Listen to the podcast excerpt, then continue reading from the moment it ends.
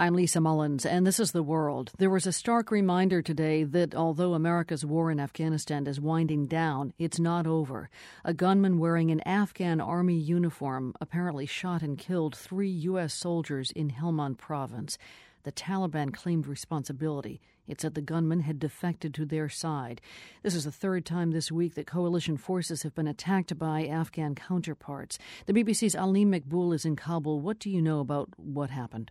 Well, we had slightly different narratives uh, on this from NATO and then from local officials. What NATO was saying uh, was uh, that they did acknowledge that three uh, soldiers had been killed, saying they were at a, a, a late night meeting in Sangin district of uh, Helmand when they were shot dead by someone, as you say, in Afghan military uniform. What local uh, officials are saying is that they had been lured into a trap, basically. They had been promised by a local commander, a man who said he was going to raise a police force against the Taliban.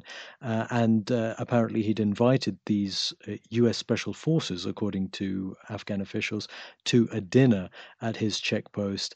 And he was the one who turned his gun on them, and that he was all the while an insurgent himself. He was someone who worked with the Taliban himself.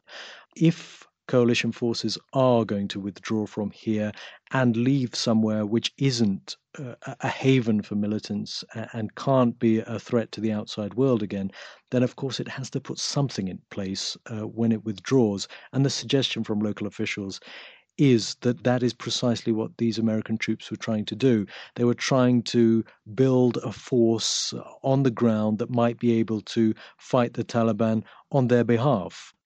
The question is, though, because the Americans are going to be withdrawing, and as you say, they will have to continue to mm, try and raise Afghans to stand up as the Americans move out. Does that make Americans more vulnerable, or at least does it make them perceived as being better targets?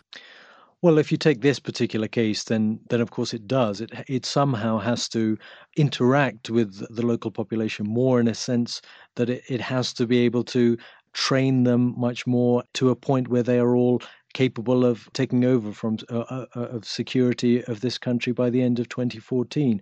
And we've seen incident after incident where as you say, it's made them more vulnerable. It's made them more of a target.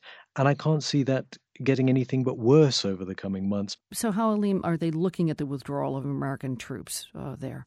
Well, look, uh, there are a lot of people who are fearful uh, of uh, a withdrawal because, for example, in this area where we're talking about a local commander who has proved himself to be dangerous, has, it appears, killed three uh, coalition forces.